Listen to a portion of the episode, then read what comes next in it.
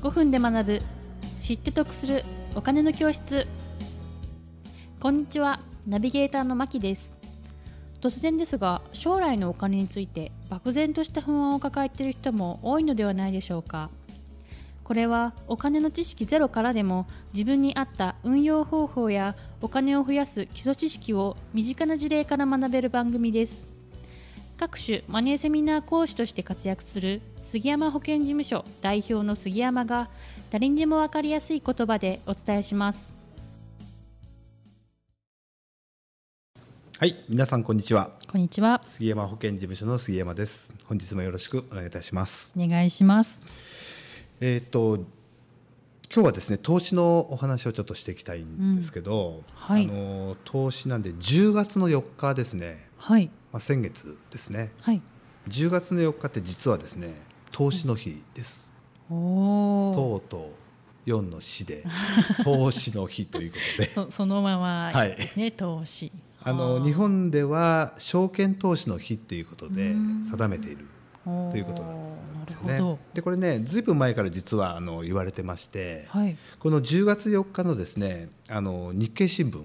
うんうん。これね投資のあの記事でこう盛りだくさんになるんですよ。ちょっと分厚くなるんですね新聞が。そうなんですね。はい。あ。で今日はですねこの新聞記事にちょっとあのご紹介したい記事があったんで、はい。ちょっとこれをねあの皆さんにあのご案内していきたいなというふうに思います。あはい。でここではですねあのある女優さんはいですね、あの気象予報士の資格だったりとかファイナンシャルプランナーの資格を持ったで、はい。あのまあ、女優さんの方があの投資を始めたということで、この始めたきっかけですとか、はい。どんなところに注目をしながら進めているのか、はいまあ、い。わゆる初心あの投資の初心者のの方だと思うんですけど、はい。この方の、ね、考え方をちょっとご案内していきたいなというふうに思います。はい。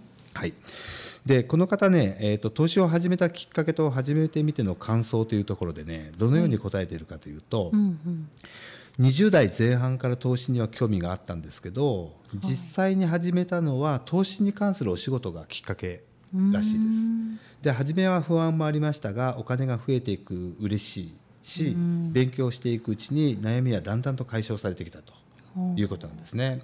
でお友達からもお金の相談を受けることもあったり、興味はあるけど踏み出せない人がいるのも分かったりするんですけれども、でも投資にはインフレなどで資産が減ってしまうのを防ぐ役割なんかもあるよねと。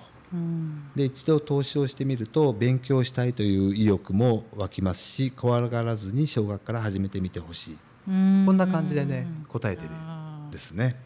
はい、うんうん。で投資において意識していることは何ですかっていう質問に対してははい。中長期的にリターンを得ることを目指しているということですね。